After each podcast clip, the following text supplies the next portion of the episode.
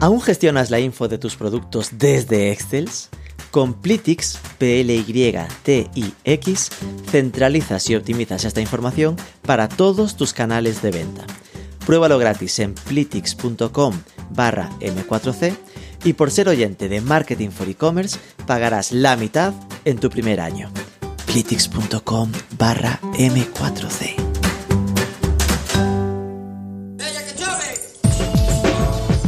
Marketing for E-Commerce Podcast con Rubén Bastón.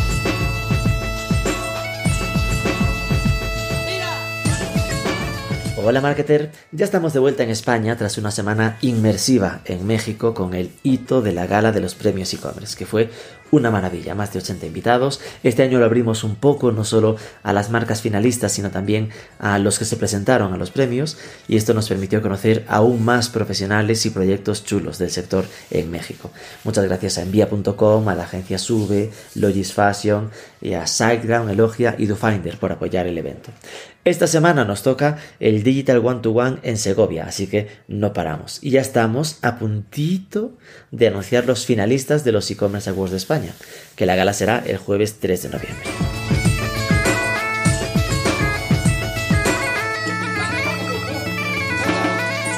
Enrique Aguado, allá por el programa 51, año 2020, nos había recomendado entrevistar a la marca Joselito, como un ejemplo de internacionalización. Las cosas de Palacio van despacio, pero van, así que esta semana charlamos con José Gómez, el brand manager de Joselito. Es un caso muy interesante, una empresa familiar que ha logrado no solo no echarse a perder, sino que cada generación ha logrado dar un paso más en su evolución partiendo de una innegociable apuesta por la calidad de sus jamones, aunque eso pueda suponer un limitante para crecer, veremos cómo la internacionalización ya es un objetivo consolidado y el reto en el que están inmersos es el de la digitalización, no solo entendida como venta online, que también, sino el simpático pero adecuado concepto de Big Data, lograr aplicar el Big Data a la gestión de su producción. Vamos con ello, pero antes... SiteGround y DoFinder no pudieron estar en la gala del jueves en México. Esto pone aún más en valor su apoyo, pues lo hicieron aún no pudiendo capitalizar ese momento en networking. Mon Padrón de SiteGround ya dijo que para la siguiente no se lo pierde. Así que ya sabes, si necesitas un hosting para tu proyecto, acuérdate de SiteGround, que es el que usamos en Marketing for E-Commerce. Vamos, que calidad probada y exigida en webs de alto rendimiento y sin ningún rastro de duda si están sobre WordPress. Rápido, seguro y confiable. Tienes toda la info en SiteGround.es.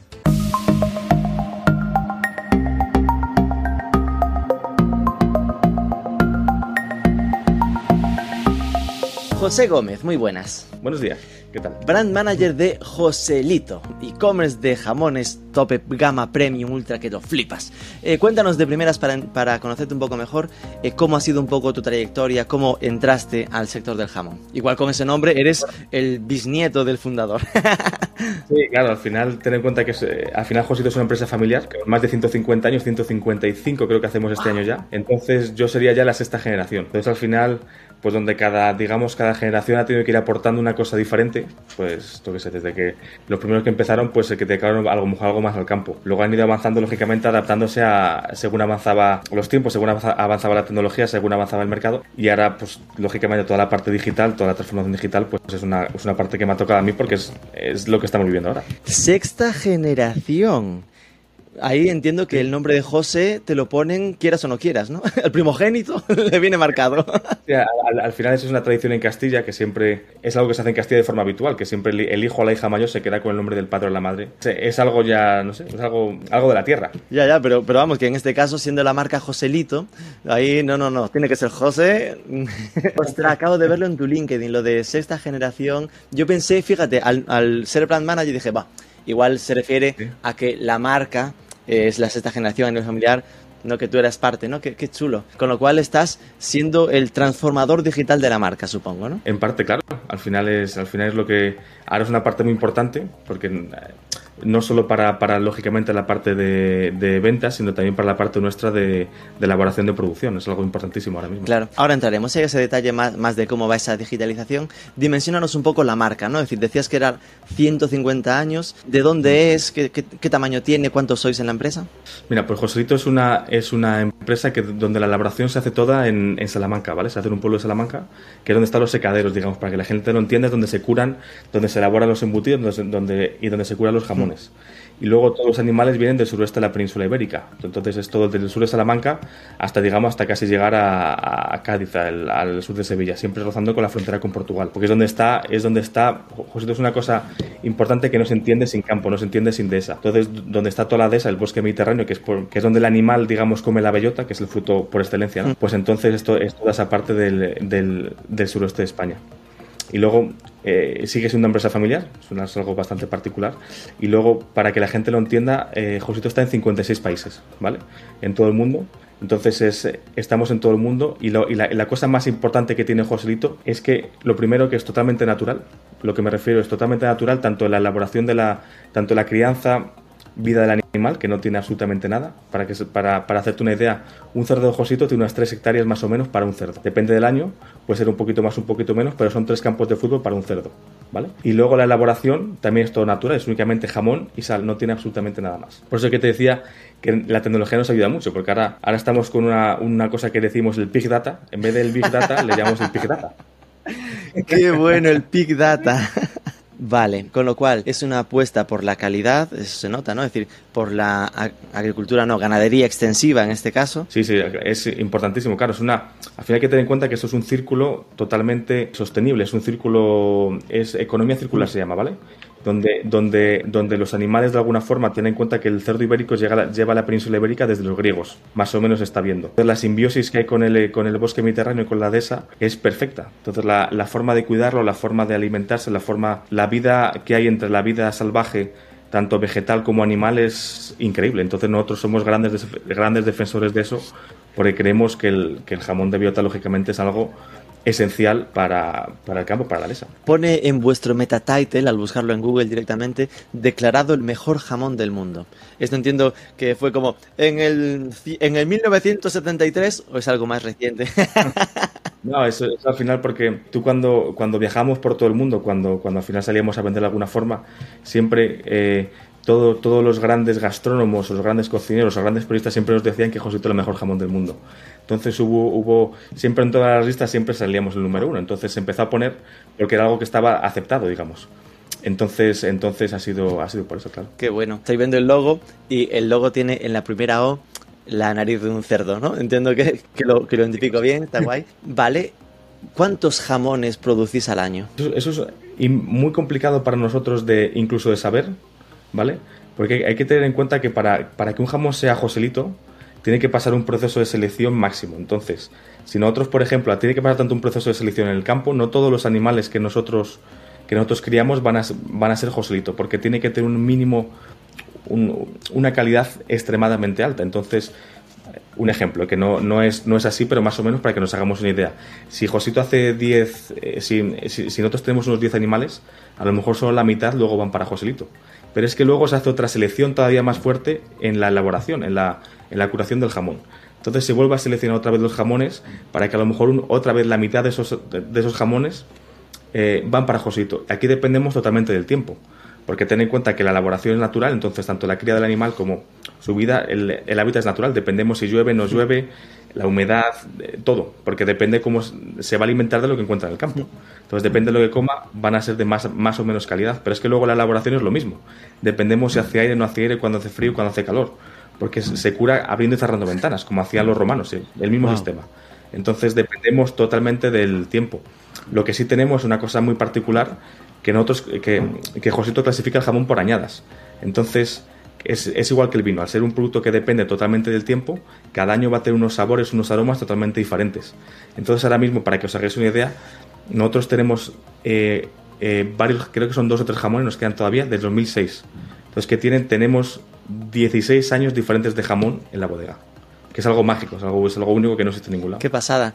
¿Esto es algo estándar en el sector? Es decir, ¿es general que el jamón de bellota eh, normalmente se haga tan natural, tan, como decías tú, como los romanos, ¿no? Abriendo y cerrando ventanas, o en general eh, la mayoría de las marcas han como metido tecnología, avanzado, tener, pues oye, una nave industrial para hacer el secado y este mantenimiento de la tradición es algo diferencial en vuestro caso. Es, eh, Josito en ese caso es diferente. Al final, para hacerlo de forma natural es muy complicado porque tienes que estar revisando constantemente al día. Por ejemplo, yo me acuerdo de mi padre que cuando empezaba a llover tenía que irse corriendo a la fábrica a la hora que fuera, a cerrar las ventanas o abrirlas, dependiendo en qué época estábamos. Entonces, algo que se sigue haciendo, que es algo, es muy manual, porque es, es un proceso súper manual, pero claro, nosotros de verdad creemos en ello porque para nosotros es la máxima calidad. Hacerlo todo lo más natural no, es eh, es, es, lo mejor al final.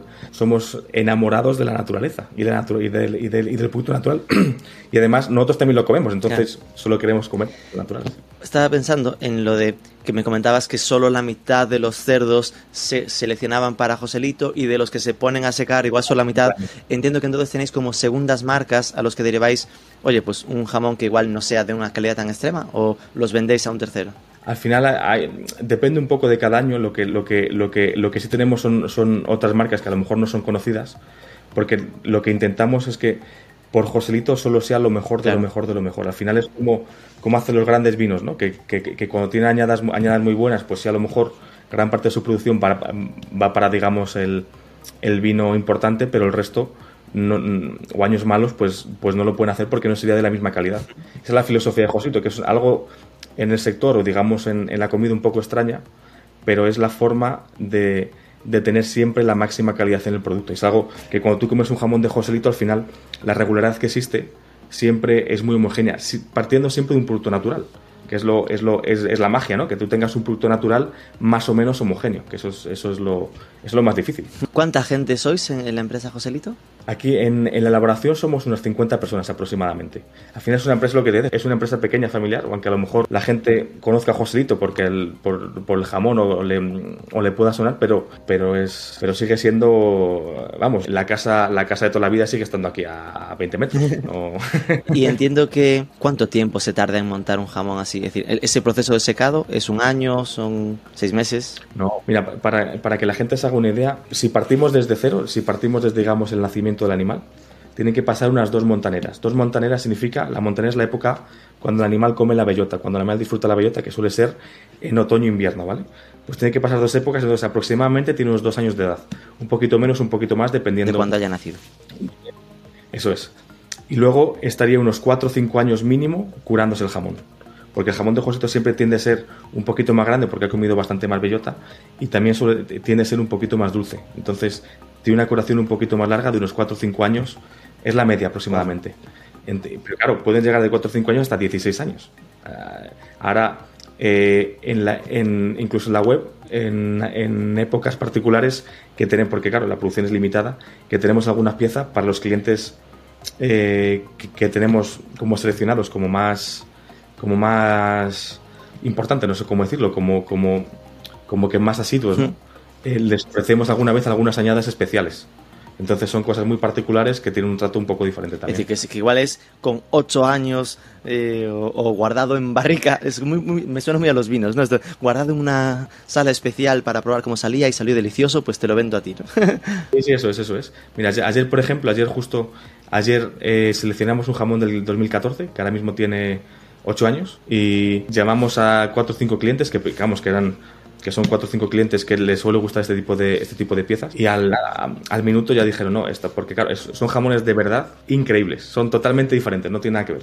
Tú te metes un jamón de esos, el, tú te metes una loncha de ese jamón y es umami, que es el, el, quinto sabor este que escriben los japoneses, es como que se te queda la boca llena de sabor durante mucho tiempo, eh, un aftertaste de estos muy largos, ¿Sí? es umami puro. Te lo metes en la boca y puedes fumar, beber lo que te dé la gana, comer que no se te va a ir el sabor a jamón. Madre mía, para, muy me estás dando unas ganas de probarlos que no te puedes imaginar. eh, claro, esto entiendo, en plan, todo este proceso natural, que al final es algo que se nota en el precio, ¿no? Es decir, que, que la media, ya no digo este 8 años especial, sino que mm, tendréis una diferenciación que sin duda os posiciona por arriba en, en un precio alto, ¿no? Y que esto lo asume el mercado sin demasiado problema. Sí, al final, lógicamente, el, el, el, precio del producto tiene que ir relacionado con todo lo, con, con todo lo que hay detrás. Igualmente, teniendo en cuenta todo lo que hay detrás, si de verdad eh, se viera todo lo que hay, porque es algo muy particular. Partimos de árboles, para, que se haga una idea, cuando se habla de vino son árboles a lo mejor con decenas de años, pero las encinas, que es lo que come el cerdo, son árboles centenarios, 300, 400, 500, 600 años, ¿vale? Entonces, si partimos ya de esa base, el, el precio que tiene el producto no es tan elevado, no es elevado, es que ciertamente con todo lo que hay detrás, para, para la gente que lo conoce, incluso es un precio bastante moderado únicamente que claro, nosotros al final es un producto mucho más natural, mucho más diferente, pues algo más elevado. Pero porque también lo que hay detrás lo cuesta tiene, tiene unos costes bastante grandes. Me fui a la web, estoy en productos, el, el, jamón jamón entiendo que es el que pone jamón gran reserva, que ya me estaba temiendo que fuera el de 2012, no, no sé, debe ser el vintage. 590 es euros, ¿no? Un jamón 7-8 kilos de la añada 2018, con el jamonero Joselito incluido, con el manual de corte. Tiene una pintaza, ¿eh? está, está muy bien, muy bien planteado. Sigo en esa fase de dimensionamiento, ¿no? Entonces, si no sabemos cuántos jamones hacemos al año, más o menos un alrededor de facturación. Esto, esto es un, tema tabú. Oh. es, un, es un tema tabú porque al final, al ser una empresa pequeñita familiar, siempre intentamos que algunas cosas de alguna forma sigan, entre comillas, en la familia, no sé cómo decirlo. Claro, de ya que nos obligan a publicarlo por no estar en bolsa, pues mira, me guardo el, el, poder que me da no tener que decirlo, ¿no? Hay años, mira, por ejemplo, el año 2000 fue un año muy malo mm, para nosotros, porque fue un año donde, la, donde el tiempo fue muy malo para el campo, no me acuerdo si porque no había bellota, no había hierba, mm. había una proporción muy mala, entonces tuvimos que bajar nuestra producción muchísimo. Entonces, por eso que no es algo regular que digas, no, nosotros, eh, la, la, la, filosofía, la forma de pensar es diferente. No es, nos ponemos unos objetivos a cinco años que tenemos que vender, no sé, 10 veces más o, o un 10% más. No existe eso. Es, vamos a ver, por eso es tan importante el Big Data. Vamos a intentar predecir cómo va a poder ser a lo mejor el tiempo, esa calidad, para ir jugando para, para, siempre tener una producción con una calidad, pero la producción puede bajar drásticamente, puede bajar o subir, dependiendo del tiempo que haga. Por ejemplo, este año. Este año ha sido un año muy, un, un, poco extraño porque ha sido un año que eh, al principio de año hacía muchísima humedad. Aquí, aquí en la zona de Salamanca no paraba de llover mm. y nosotros no, no, no, no, podíamos curar el embutido. Porque a ser natural no se nos curaba. Mm. Eh, ha tenido una, un tiempo de curación muy largo este año porque no paraba de llover. Y, ahora de repente ha pasado de. Eh, creo que hace dos semanas hacía. A las 5 de la mañana hacía 5 grados y ahora estamos a las 5 de la mañana que hace 30 grados. Entonces, esa es la clave. Sí, sí. Todo, me das vueltas para no decirme la facturación. no, te preocupes. Me nombrabas como el equipo de la elaboración.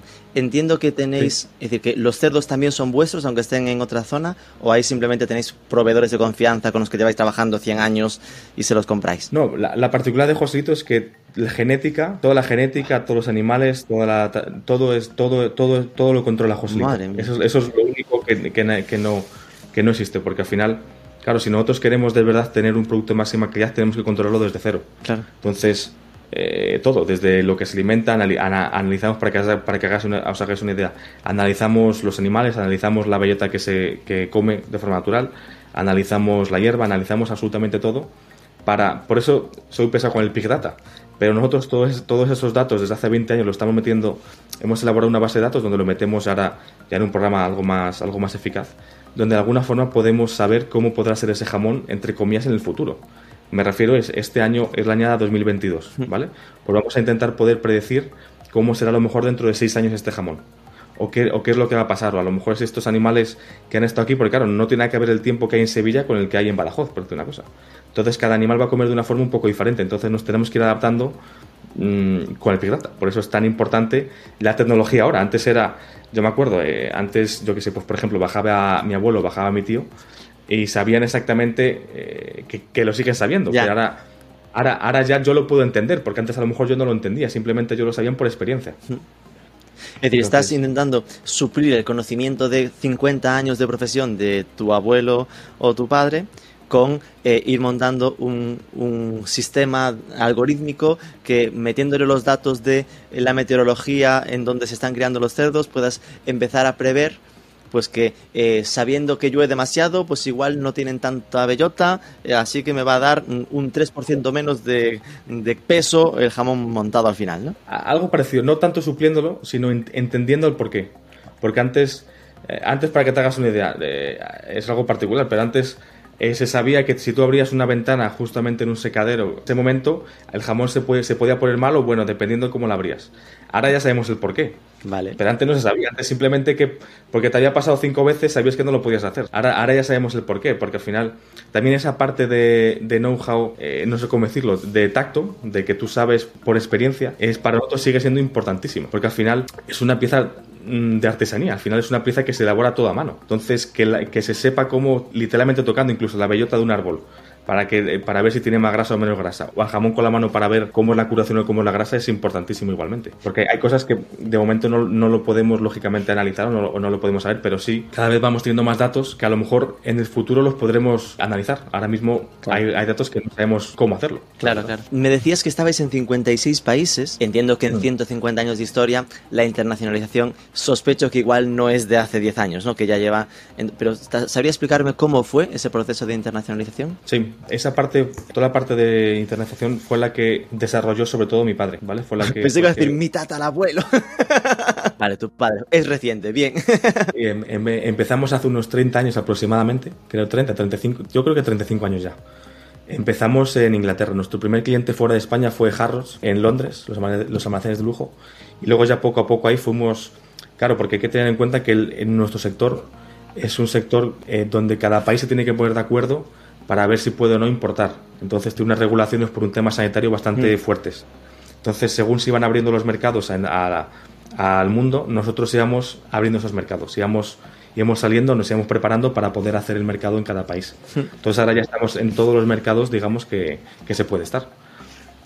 Entonces, por eso cada año, si empezamos hace hace 35 años, ya cada año íbamos haciendo uno o dos, o dependiendo, cuando se iban poniendo de acuerdo los gobiernos, pues íbamos haciendo, haciendo, empezando en esos mercados.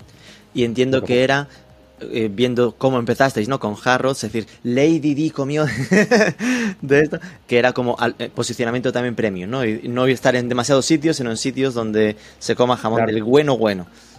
Claro, eso es importantísimo porque al final la producción es muy pequeñita, entonces solo, solo podemos, es una cosa buena porque al final podemos de alguna forma escoger dónde nos, dónde nos, nos gustaría vender. Al final el sueño de mi padre siempre fue intentar estar en los mejores eh, restaurantes y mejores tiendas del mundo. Y lo podíamos hacer porque la, la producción no, no era pequeña, no necesitamos vender grandes volúmenes. Claro. Entonces ahora fue una cosa que consiguió, que ahora si vas a cualquier tienda, a las mejores tiendas del mundo está Joselito, y si vas a los mejores restaurantes, dos o tres estrellas, también algún, algún producto tienen de Joselito. Entonces es algo bastante particular, porque es... a- a- al final cada, cada sitio ha habido que explicar la cultura, ha habido... Mira, a- algunos países, por ejemplo, incluso como Japón, había que explicarle cuando fuimos hace 25 años, creo que fue, 27 años, teníamos que explicarle dónde estaba España, porque nadie sabía dónde estaba España. Ya. Entonces, no, nosotros estamos eh, al lado de Francia y al lado de Italia. Pues más o menos ya te ubicaban y había que explicarle un poco a la cultura, porque eh, a lo mejor en Italia, en Francia y en España estamos acostumbrados a ver una pata de jamón, porque cada uno tiene una, una cultura diferente de jamón, pero cuando fuimos a Inglaterra, me contaba mi padre que claro, que se pensaban que era carne cruda, que eso había que cocinarlo, porque, no la- porque nunca la habían visto. Entonces, cada país ha habido que explicarle, mm, cuando salíamos era antes explicar un poco la cultura española y luego explicar dónde estaba España, explicar qué era el jamón, de dónde veníamos, etcétera, etcétera, porque no se sabía, no es como ahora que ya todo el mundo conoce España. Sí, antes cuando salía eh, era algo que ade- además a los españoles, una cosa que siempre dice mi padre, no nos tienen muy bien vistos. Al final, todo en Inglaterra, había carteles que ponían no pueden entrar niños, perros ni españoles. Entonces, entonces, entonces, pues fue poco a poco una lucha que al final pues lo, pues, pues lo consiguió y, y por eso estamos donde estamos, claro, también. Estaba imaginándome a un inglés pasando por la sartén con mantequilla para freír el jamón a lo, a lo panceta. ¡Oh! ¡Qué peligro!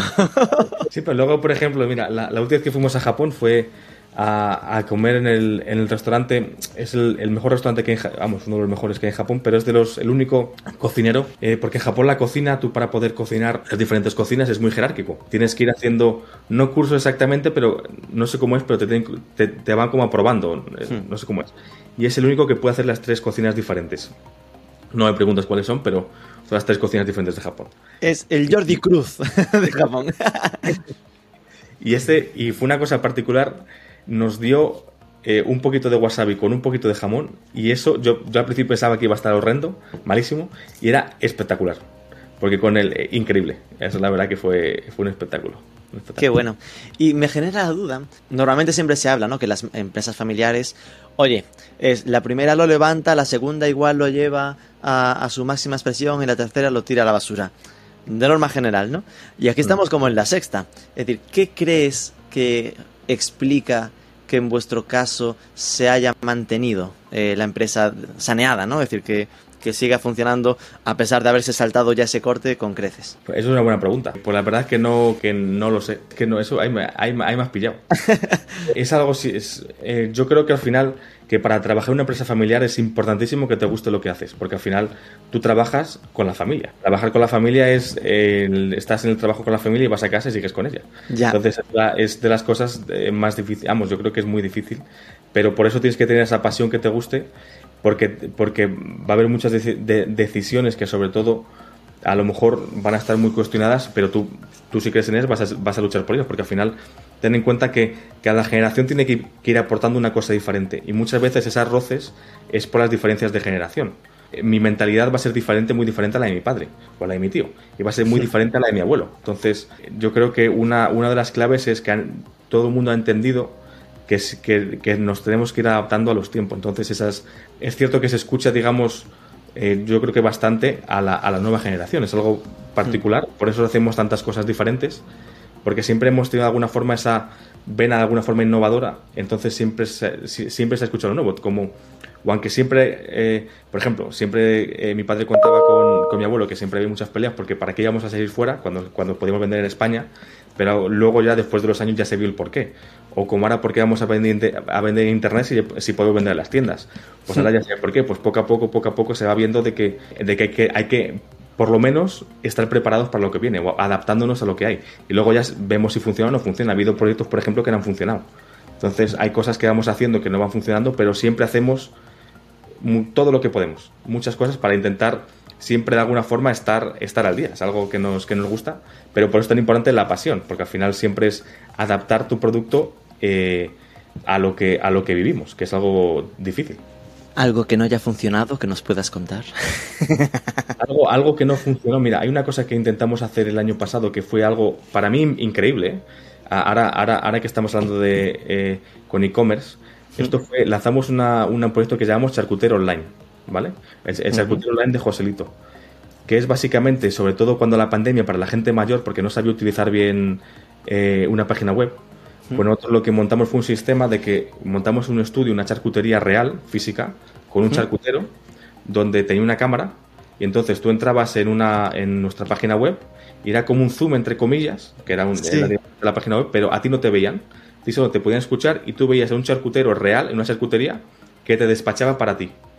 Qué bueno. tú le decías, pues quiero 100 gramos de jamón. Y el charcutero te cortaba los 100 gramos, te lo pesaba y a ti te aparecía tu cuenta, te aparecía todo en tu pantalla. Y tú decías, pues sí, pagar. Y, luego ya tú ya metías tus datos ahí. O para gente mayor incluso se podía que el charcutero te los metiera. Decía, pues calle, no sé, Velázquez 5. Eh, ¿Vale? Sí, pues sí, lo apuntaba él. Era, era, una compra sobre todo para gente que no estaba muy acostumbrada al, al, a Internet, que cuando la pandemia fue, lógicamente, fue el gran cambio.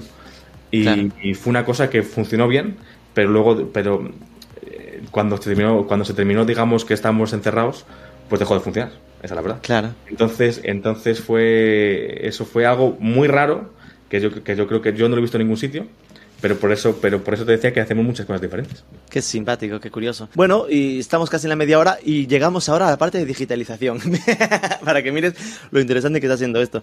Eh, entiendo que lo que tu padre fue la internacionalización, tu mantra, ¿no? Es decir, tu papel aquí está en la digitalización, ¿no? Y, y puedo estar con tu abuelo, ¿no? En esta duda de, oye, seguramente internacionalizar supuso aumentar ticket medio, ¿no? Es decir, que se pudiese vender a los ingleses más caro que, que, en España, muy probablemente. Sí, pero al final, ten, en cuenta que ahora viajar es barato. Pero antes viajar era carísimo. Ya, ya, ya. Eh, al final... que tuvo que haber un punto de, creencia, ¿no? Y, pero también puedo imaginarme el ¿para qué meterte en Internet? Que seguramente eh, es una pelea que muchas veces se identificaba, sobre todo cuando empezábamos, seguro, más con la batalla del precio, ¿no? Entonces, ¿cuándo empezasteis? ¿Cómo fue este proceso de lanzarse al e-commerce? Empezamos ya hace, no me acuerdo cuándo lanzamos, creo que hace cinco años creo que fue. ¿Mm? Cinco años que la verdad que tardamos bastante porque éramos, costaba, la verdad que costaba justamente por lo que tú dices. Lo primero porque en España era muy difícil vender comida en Internet. No, hace seis años fue. Nadie compraba comida en Internet, era como el tabú. Y, y más una comida de lujo, más una comida que, a la gente le gustaba ver lo que iba a comprar. Le gustaba tocar el jamón, le gustaba verlo, le gustaba ver cómo ese cultivo se lo despachaba. Y poco a poco mm, eh, fue creciendo, fue creciendo. Y al segundo año fue una cosa particular que empezamos a vender ya carne fresca. Que era que la gente nos decía si estábamos locos. Vender carne fresca en internet, que decía, porque no se vendía, es que, es que no vendía nadie. Y, es una apuesta que hicimos bastante fuerte por internet.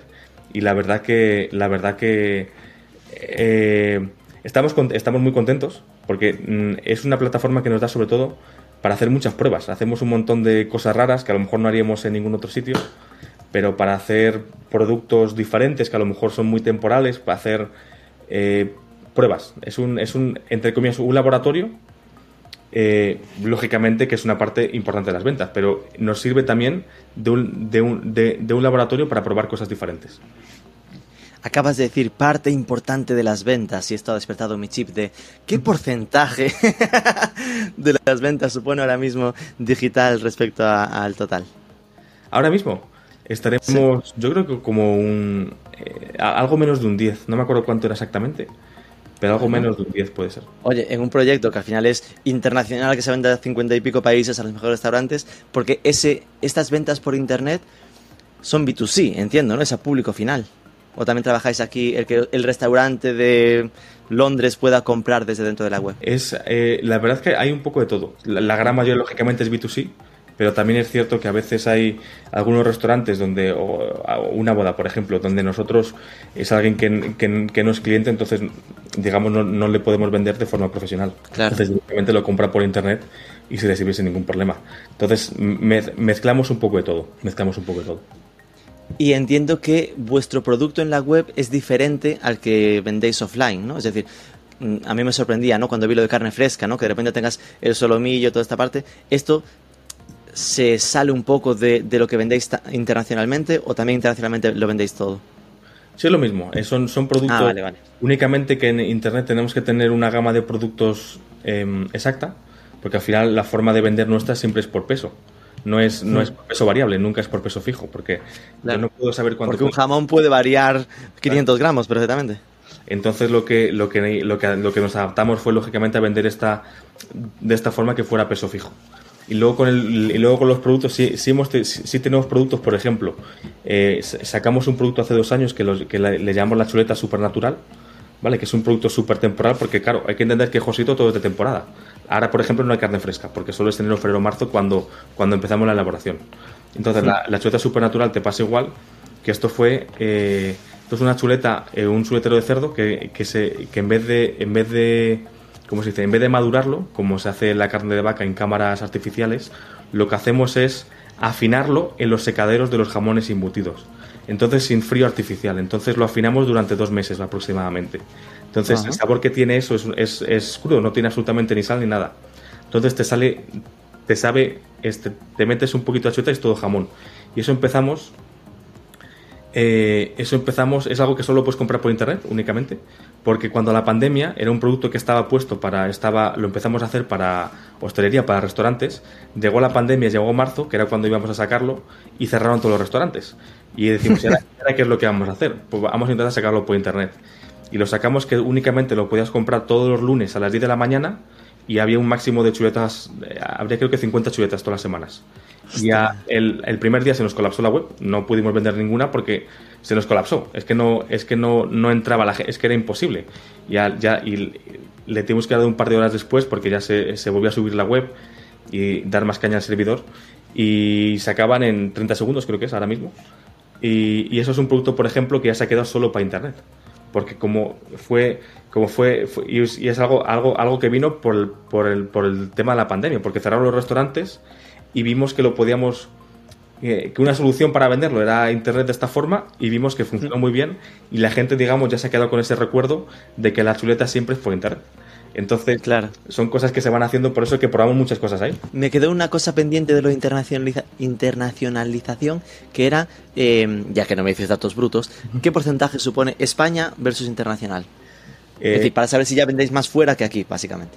No, no, no. Ahora en, fuera estaremos en extranjero un 20, un 25, dependiendo un poco de los años. Es decir, que aún la base sigue siendo España, ¿no? Sí, tú, tú ten en cuenta que en España eh, también porque la producción es pequeña, entonces no podemos dejarle a nuestros clientes de siempre sin producto. Yo no puedo, porque no, mm. no, podemos aumentar, no aumentamos la producción cada año. Entonces, eh, si nosotros vendemos 5 en España, no puedo vender 5 en España y 5 en extranjero. Tengo que vender a lo mejor, tengo que, hay que hacer matemáticas. Entonces, no, no, no queremos dejar a clientes, por ejemplo, nosotros tenemos clientes eh, que tienen más de 90 años con Joselito. Siendo, siendo vamos, ya son, ya son casi la familia. Pero, pero Madre entonces, entonces, por eso no hay una relación muy cercana. Entonces, eh, se limita mucho, claro. Vale, de las dos preguntas fetiche que me quedaban pendientes que ya tienen que ver con la web, ¿no? Eh, en la web pone el a priori si viésemos en otra web lo de envíos gratis en pedidos superiores a 100 euros, dirías, oye, no se mata mucho porque 100 euros es una cesta media muy alta. Entiendo que, claro, en vuestro caso, que es, pues es un jamón de 600, la paleta 230 y así, ¿cuál es vuestra cesta media? La cesta media, pues la verdad que es bastante elevada, yo creo. Estará en torno a, la última vez que lo vi creo que fue como unos entre 200 y 300, no me acuerdo exactamente, 250 puede ser. Pero claro, ten en cuenta que depende de la época del año, eso es importante también. Porque no es lo mismo a lo mejor en la época cuando vendemos la carne fresca, que es, que es un producto que ahí bajará, de, mucha rotación, que a lo mejor los clientes lo piden todas las semanas, que a lo mejor en Navidades que es cuando compran un jamón para regalárselo a, a su médico, por decir una cosa. Entonces depende también de la época del año, pero de media es un, entre 200 y 300, por eso va variando. Queda claro como pista. Y mi gran pregunta fetiche, ¿conversion rate de la web? El conversion rate es una cosa que nos mata de alguna forma. Pues claro, es diferente si tenemos cuenta todo el extranjero, porque nosotros solo vendemos en tres países, creo, por internet, dos, tres países, porque que llegue el producto bien es lo más importante para nosotros. Entonces, si no tenemos una, una buena cadena de suministro, preferimos no vender por internet porque, porque el producto se puede fastidiar. Entonces, claro, tenemos visitas de muchísimos países de todo el mundo, pero solo vendemos en estos dos tres. Entonces, es un, es un conversión muy bajo porque, porque, porque aunque quieran no pueden comprar. Suéltalo, venga. No, está, creo que la, la, última vez que lo vi estaba en un 0,8 creo que era. 0,8. 0,8. 0,8 comprensible. Eh, pues, sabiendo, ¿sabes? Ahí como mucho podrías decir, bueno, igual buscar el dato de solo tráfico España, ¿no? Para calcular el comercio o de esos tres países donde se Estamos en España, era, era bastante más alto. No me acuerdo cuánto era ahora. Si estamos en España, podía ser a lo mejor un 3, creo que era. ¿Ves? un 3, claro, aquí depende también de la época del año. ¿eh? Yo lo que estoy estudiando son datos, sobre todo, eh, que es cuando yo lo veo más, que a lo mejor es la parte de la parte de final de año. Navidad, cuando estás vendiendo jamones ahí a todo trapo. Y luego, de, del, ahora, por ejemplo, es malísimo. Ahora en esta época de verano es, eh, no, es no es nada bueno porque, porque la gente eh, eh, es cuando come nuestro producto en el restaurante. Es cuando, cuando está en la playa y pide un plato de jamón, no cuando, no cuando a lo mejor está en casa y... Se lo compra para cortar en casa. Que ni, ni está en casa porque se fue de vacaciones. Va cambiando porque es un producto... no es un producto estacional, sino que diferentes tipos de productos son estacionales. Nosotros lo que hemos intentado con la web es regularizar, regularizar esa estacionalidad. Por eso la carne fresca en una época, por eso la chuleta en otra época, el embutido en otra época. Entonces vamos homogenizando, digamos, la venta a nivel en todo el año. Fíjate que me genera duda porque decías, ahora vendemos más o menos el 10% en nuestra web que no podéis vender más de ese 20-25 fuera de España porque tenéis ya clientes en España y no tenéis, la producción no es elástica, ¿no? Entonces, eh, ¿podría pasar que os quedaseis sin producto para la web? Es decir, que os pasa que, no, no, nos quedamos sin stock, no puedo poner más de X jamones, así que... Nos pasa todos los años. Todos los años tenemos que, vamos, nos va a pasar ahora ya, nos, va a pasar ya con bastantes productos. Eh, no, todos los años, todos los años nos pasa que que, no, que no, que no, que no puedo, no podemos vender más producto. Porque, porque se nos acaba. Y esto en el fondo lo que te da la pista es, oye, para el año que viene le pongo 20 euros más, ¿no? Dios no lo quiera, que estoy pensando en comprar. Pero, claro, al final te dice, es, vendería más, es decir, podría venderlo igual esta cantidad, si tengo colas para entenderlos, si lo pongo un poco más caro. Claro, es un producto que todos los años de alguna forma se va ajustando el precio, pero también hmm. Nosotros le damos la posibilidad a los clientes, sobre todo clientes muy habituales, o que ya de alguna forma, em, no, no, a lo mejor muy habituales, sino clientes eh, muy fans, digamos, de Joselito, que ellos mm. puedan tener su jamón asegurado de alguna forma. Entonces, eh, en las newsletters que vamos mandando, sobre todo más, más eh, dependiendo pues, cuando nos vamos cambiando un producto, siempre avisamos. Siempre decimos, vamos a estar muy cortos de este producto, si quieres, por favor, regístrate en este enlace. Entonces vamos de alguna forma avisando y vamos a esos clientes para nunca intentar dejar a nadie colgado. Siempre, avisar, pero sí, claro, si eres, si eres alguien que nunca ha comprado, no te puede avisar. Entonces, entonces es, si te ponemos, creo que cuando se acaba el producto que no está disponible, por favor, suscríbete para, para avisarte cuándo está. Entonces ahí ya, ahí ya, digamos, entras en el loop para seguir, para seguir diciéndote todo lo nuevo y todo lo que va saliendo y cuando esté disponible, claro. Veo que la web está en Salesforce, si no me equivoco, ¿no? Como CMS, como plataforma. No, la web está en, en, una, en un CMS propio. Ah, ¿Cómo se llama? Es que no me acuerdo. Me lo dijeron el otro día y se me ha olvidado otra vez. Porque intentamos. Antes lo teníamos en, en Shopify, creo que empezamos con ella. Hace, hace años, que fuimos yo creo que en España de los primeros que, implementamos. Es lo que te iba a decir, que cuando empezaste seguramente no era tan habitual haber usado Shopify. Ni Shopify ni Stripe porque yo me negaba a utilizar, me parecía tan feo lo de las tarjetas que había antes en España, es que no me acuerdo cómo era, que digo, no puedo, yo no, eh, Josito, no podemos cobrar con una plataforma tan fea. Entonces buscamos la vida para poner Stripe. Y, luego hmm. pasamos a un, a un CMS interno por el, por el sistema de gestión que tenemos en, en oficina, fábrica, etcétera, etcétera, para poder unirlo con ese Big Data. Con ese Big Data, ok. Es decir, que es un, una plataforma ad hoc, ¿vale? Y lo que sí que me llama la atención, entiendo que al final hay muchas pistas que ahora te mencionaré, que es casi por aquello de como la gente ya nos conoce, ya viene como convencida, ¿no? Pero por ejemplo, me sorprende que no tengas un buscador, ¿no? Así como de los básicos habituales. Porque tenemos muy, muy poquitos productos. Al final, los productos que podemos ofrecer ahí no, no, no son demasiados. En, Navidades hay más porque a lo mejor se meten alguna, se meten más cajas de regalo. Entonces, antes había un buscador, pero en, la última, en la que, la cambiamos, el último cambio que fue a finales del año pasado, lo quitamos porque no.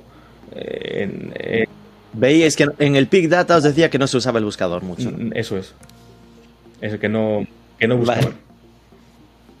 Y después me pasa lo mismo con la, con la pasarela de pagos, ¿no? Es decir, que, oye, pues es, mm, ¿me pagas por tarjeta o transferencia? Es decir, no hay un Bizum, que ahora es como muy popular, o siendo esta cesta media, pues sería muy normal tener como un tema de pago a plazos, ¿no? Cosas así.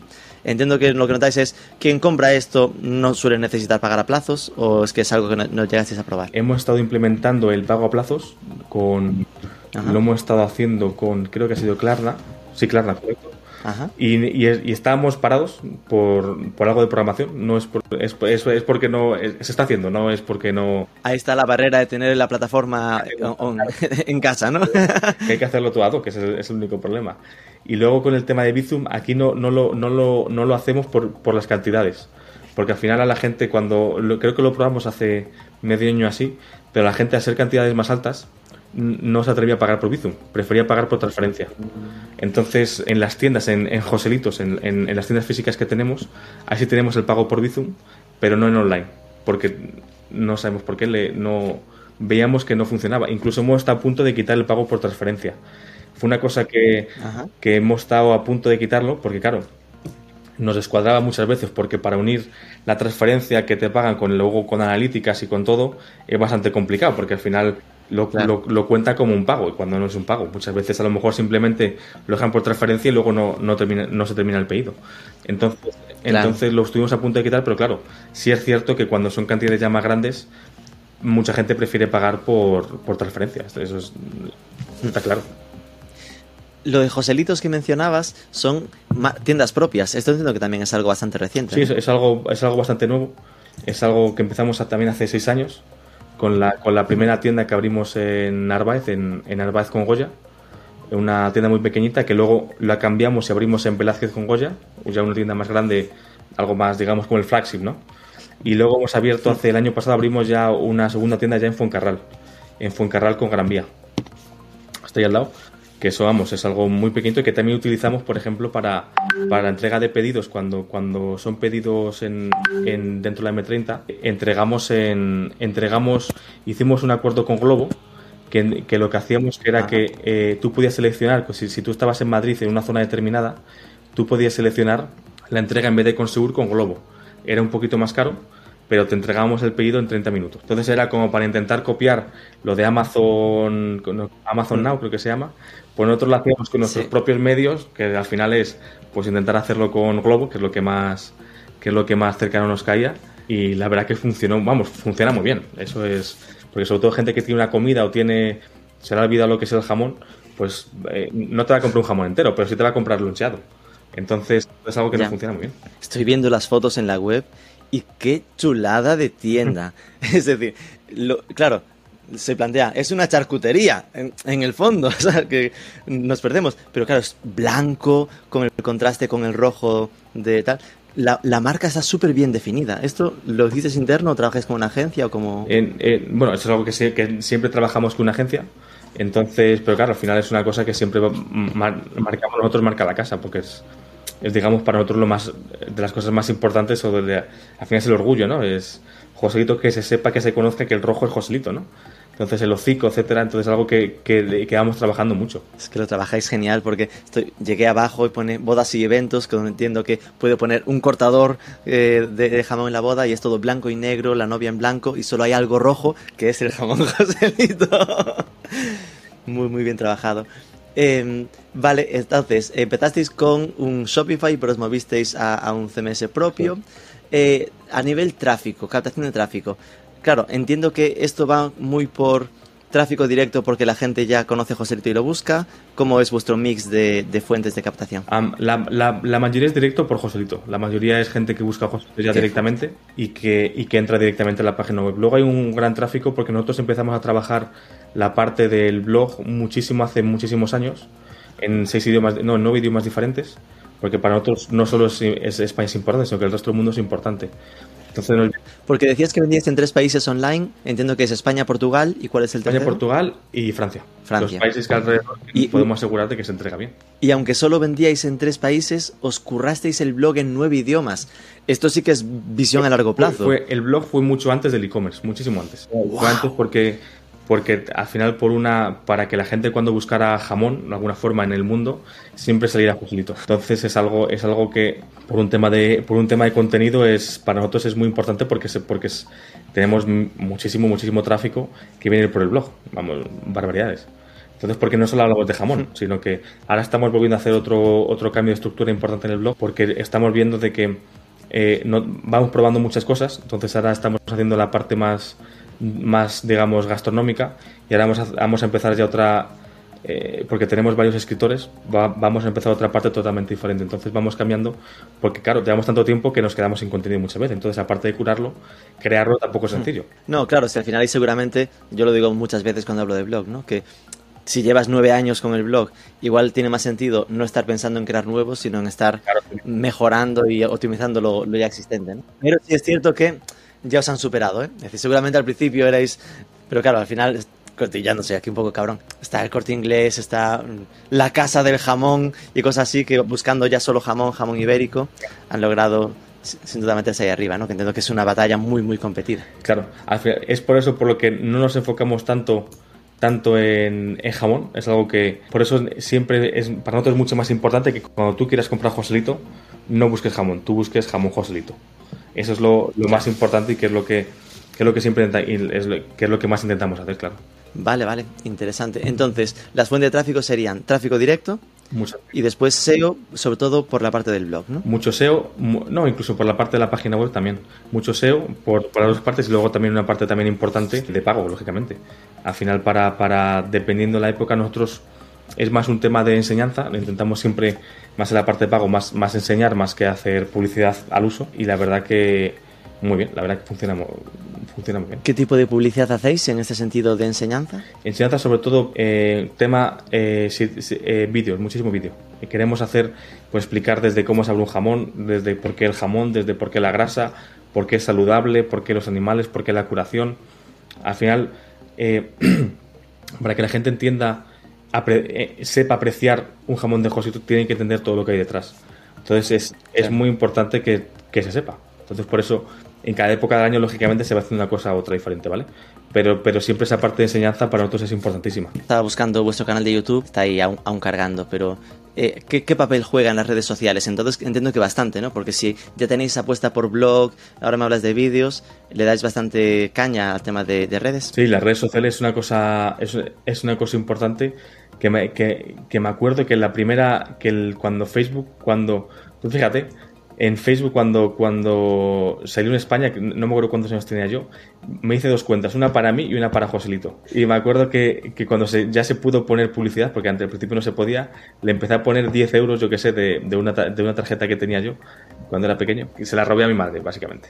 Eh, para, para, para, ponerle publicidad a la página de Joselito, para intentar a ver ya poco a poco, poco a poco, subiendo, y subiendo seguidores y la verdad las, las redes muy importantes para nosotros, sobre todo por un tema de imagen, es algo importantísimo y también porque nos sirve muchísimo para entender qué es lo que le gusta y qué es lo que no le gusta a nuestro consumidor de alguna forma. Para ver por qué, y, y, y, también para esa parte de enseñanza, eso es algo que también utilizamos muchísimo para enseñar. Cada canal es diferente. YouTube es más, mucho más de enseñanza que, por ejemplo, puede ser Instagram. Instagram es todo para, claro, inspiración. para inspiración y diferente con, Facebook o Twitter, ¿no? Cada uno tiene una cosa... Y, y, y, y, además hemos visto que tiene un público diferente.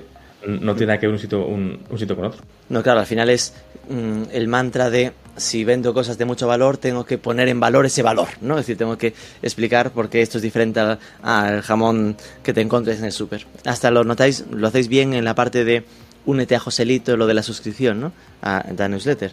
Porque habla de suscríbete y recibe cada domingo la newsletter sobre Joselito, salud, ciencia y gastronomía, ¿no? En plan de, esto no va de mandarte la última oferta, sino va de hablarte de cultura del jamón casi, ¿no? Claro, es una cosa importante. Nosotros la newsletter, cuando, eh, ahí no mentimos, no, no, nosotros no te molestamos con los productos. Yo no, nunca te mandamos producto, ni incluso en Navidad. No, Mm. no, nunca te vamos a mandar un producto.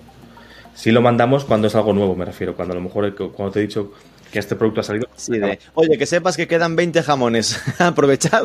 O, o, por ejemplo, cuando la chuleta, el primer día que sale la chuleta. Pero lo que, lo que no queremos es bombardearte el producto como. Porque me molesta a mí. A mí me molesta que una, una marca de la que soy cliente no me pare de mandar eh, mails. Cuando yo sé que, joder, si me gusta voy a seguir comprando. Me puedes recordando alguna cosa, pero que no me bombarde con producto. Entonces, por eso mandamos esa, esa newsletter que más es, son anécdotas que van pasando durante la semana en Joselito, durante, cuando intentamos enseñar todo lo que vamos haciendo en la, en, la, en la, parte, digamos, más gastronómica, lo que vamos sacando, porque al final trabajamos mucho el tema de investigación, investigamos muchísimo con muchas universidades por los avances que vamos teniendo con ellas. Y, y, todo lo que se va haciendo también en la, en la, elaboración en el campo. Hablabas antes de que solo vendíais en tres países por el reto logístico, ¿no? Por lo complicado que era garantizar eso lo entiendo fácil, ¿no? Me lo imagino con la parte de carne fresca, mm. que es ese rollo de necesito mantener la cadena de frío y todo esto, pero que en la parte del jamón no sería relativamente más sencillo o ahí también necesitáis unas características concretas de, y no. de Mira, por ejemplo, ahora que hace hace con, hace hace 40 grados, ahora que un jamón esté viajando más de un día puedes le puede bajar la calidad al jamón. Entonces. Ah. Porque de, de, o, o, o, o que haga frío en exceso, por ejemplo, en invierno porque al final tiene que tener unas, unas condiciones de temperatura y humedad más o menos correctas para, para que al final que no, no, va a perder un, un 10%, a lo mejor pierde un 1, pero José no yeah. se puede permitir eso. Tiene, cuando te llegue tiene que ser perfecto. Entonces preferimos no vender a lo mejor en esos mercados que, se, que no, no, no, no podemos asegurar al 100%. Eh, a, que, a, que, a que llegue de alguna forma que no estamos contentos de cómo llega el producto. Pero esto ya es complicado de controlarlo, entiendo que hasta en el B2B, ¿no? Es decir, cuando vosotros offline mandáis un jamón a Londres para el Harrods, entonces, ¿qué hacéis? ¿Va con una furgoneta de, no. de Joselito hasta allí? No, es diferente. Porque al final las, las, el, la, entre, eh, la logística que hay para, para de volumen, no sé cómo decirlo, es, es mucho más... Claro. No, no, eh, te da muchas más posibilidades que la paquetería.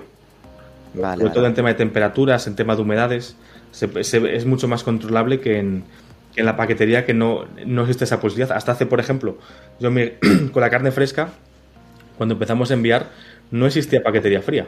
No, no, no, no, no existía paquetería a 5 grados. Eso era impensable en España.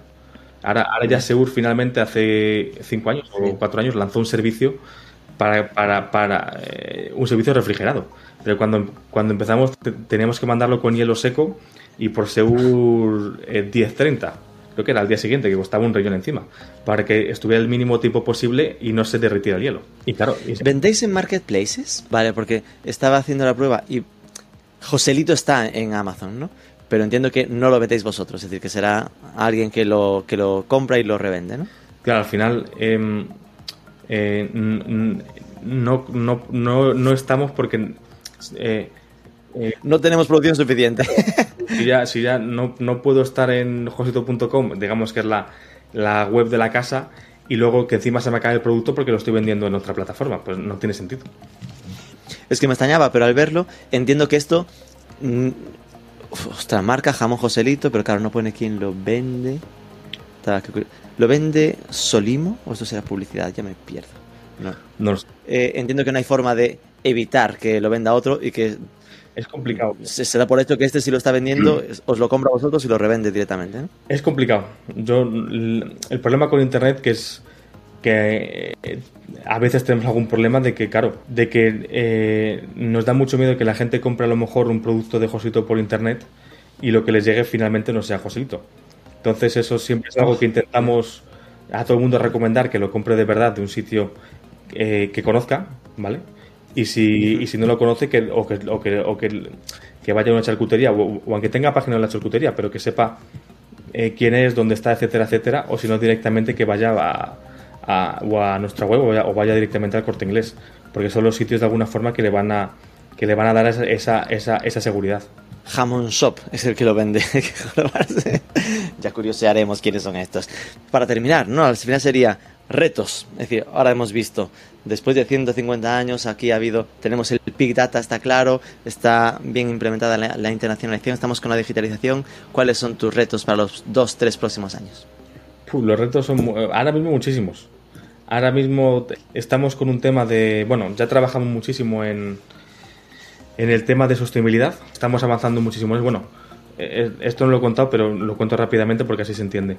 Eh, Josito Planta ha, plantado ya más de medio millón de árboles, replantado, plantado, replantado, porque ya nosotros, Josito, es, es parte del ecosistema del bosque de la del bosque mediterráneo. Entonces, nosotros lo que hacemos es que se encines el cornoque, vamos plantando, porque la encina del cornoque eh, son árboles milenarios con muchísimos años. Entonces, en las zonas que vamos viendo que se van muriendo los árboles, vamos plantando, no para mí, ni para mi hijo, sino para las siguientes, siguientes generaciones, porque para que una encina sea adulta tiene que pasar a lo mejor 100 años. Entonces es algo que lo hacemos por, porque vivimos de eso. Entonces, ahora toda la parte, estamos uniendo toda la parte, digamos, eh, eh, de naturaleza, medioambiental, toda la parte de sostenibilidad. Estamos haciendo un proyecto muy fuerte que lanzaremos ahora en septiembre-octubre, que ya te mandaré información, ya porque, mm. porque es algo que, que es totalmente novedoso. Eso sí que no existe, es que no lo puedo contar pero... Qué bueno. Que sepas que tenemos una, categoría en los e-commerce awards de mejor e-commerce sostenible. Ah. Así que ahí ya, si, no para este año porque no puedes contarlo, apúntatelo para el que viene. pero va a estar, pero, pero, pero la verdad que va a estar muy chulo. Y al final, luego otra cosa importante que seguimos trabajando, ahora estamos, estamos haciendo mucho hincapié en, el, en las señales de jamón. Estamos viendo grandes diferencias y estamos viendo que es, que es algo total, es que la gente empieza a apreciar. Es algo que llevamos trabajando más de 10 años, o 20 años yo creo, siendo muy pesados con eso. Y ya se está viendo que la gente empieza, no, no a entender, pero por lo menos sabes que existen las ensaladas de jamón. Entonces, claro, claro. es algo importante y cada, cada vez más. Entiendo que un reto complicado de... Porque claro, yo escucho lo que me cuentas, ¿no? Y lo que estaba pensando por en el fondo era, seguramente podrían crecer más, ¿no? Claro, ¿qué significa crecer más? Oye, pues ampliar producción de cerdos, ampliar terrenos para no perder ese ratio, ¿no? Que me cuentas de las 3 hectáreas, o igual bajarla a 2, eh, para, tener más cerdos, para poder tener más jamones y poder vender más y, crecer como marca, ¿no? Esto entiendo que lo habéis planteado y preferís manteneros un poco en este nivel. Sí, no, no, eso, yo creo que ni se ha, ni, ni se ha planteado siquiera. Es algo que, que, también es por eso a lo mejor porque, por lo que Joséito ha, ha continuado tantísimos años porque siempre todas las generaciones de alguna forma han tenido en la cabeza que siempre es máxima calidad. Siempre, siempre ha habido que seguir, intentar hacer lo mejor posible del, producto. Entonces algo que no, que no, que no, vamos, ni lo pensamos. Es algo que, para nosotros está, está, está fuera de alguna forma porque de verdad creemos eh, en el producto. Somos defensores máximos de, del producto de calidad. Entonces, eso es lo más importante. Que, que no decía de, de, por esto parece calidad, ¿eh? decía al final de, oye, es una cuestión de, de, porcentajes, ¿no? Si sé que al final de los cerdos que tengo acabo produciendo el 10% de jamones ultra calidad, si consigo tener mm, el doble de cerdos, pues tendré el doble. Pero claro. Pero eh, es, es, es, muy difícil porque al final el campo el campo en España es limitado. Al final es está no es digamos no, es como yo que sé, no es como Estados Unidos que hay mucho campo, ¿no? Y también porque ya. al final es un ecosistema no es muy difícil. Es, es por eso más o menos cada año va variando, no, no es igual un año que otro pero, pero, pero sí es cierto que nos es, nos es complicado porque mm, no digo que sea imposible porque nada es imposible, y menos ahora con, lo, con la tecnología que hay. Pero, pero me refiero que sí, para nosotros poder mantener la calidad que. Para mantener la calidad de Joselito, tenemos que seguir con ese parámetro de unas más o menos 3 hectáreas, que cada año varía, dependiendo si llueve o no llueve, a lo mejor hay más o menos, más o menos 3 hectáreas por animal. Y luego siempre la curación natural, sin nada de química, solo simplemente sal y jamón. Eso es importantísimo. Última pregunta. Em, cuéntanos un e-commerce, es decir, una tienda en la que tú hayas comprado últimamente o que la que más te gusta, que dijiste, va, compré aquí, me gustó esto de ella, sea Amazon, obviamente, si es Amazon, dime otra, aparte que Amazon ya la conocemos, aparte de Joselito, que ya sabemos que te gusta mucho. A mí hay una que me gusta muchísimo, no por, no por el... No, no, no tanto por el e-commerce que tienen, sino por la integración que hacen del offline con el online. Es algo que me tiene entusiasmado, que es la de Catwin. Porque, porque, porque con Catwin, eh, a mí que me gusta mucho Apple, eh, eh, tienen perfectamente unido toda la parte que es online, con, es perfecto. Comprar tanto en la tienda como en, como en, como en online, ¿sabes? Es, es igual, es el mismo sistema. Que es algo que nosotros, por ejemplo, estamos intentando hacer con la parte de Joselitos y el online. Y por eso me gusta, porque estoy viendo que no es nada sencillo. Entonces, claro. entonces es, es, es por eso que me tiene un poco enamorado. Que no digo que luego sea la mejor web ni nada, ¿eh? No, en eso no, claro, claro. no, no, no es más la parte de la omnicanalidad, de la integración tiendas y web. Eso es, porque he visto que es de las pocas, o que yo conozca, de las pocas que existen así en España. Porque luego, por ejemplo, a lo mejor podría ser corte inglés, que a lo mejor es la más grande y más así. Pero luego no, no te tiene unido, no es, no es lo mismo, no es, no es, no tiene nada que ver. Pues me los apunto a ver si consigo entrevistarlos y te aviso para, para que los espíes. Pues venga, José, de verdad, muchísimas gracias por abrirnos la puerta de tu familia, que es al final esta marca Joselito, y ha sido un placer de verdad conoceros más a Igualmente, encantado. Un abrazo.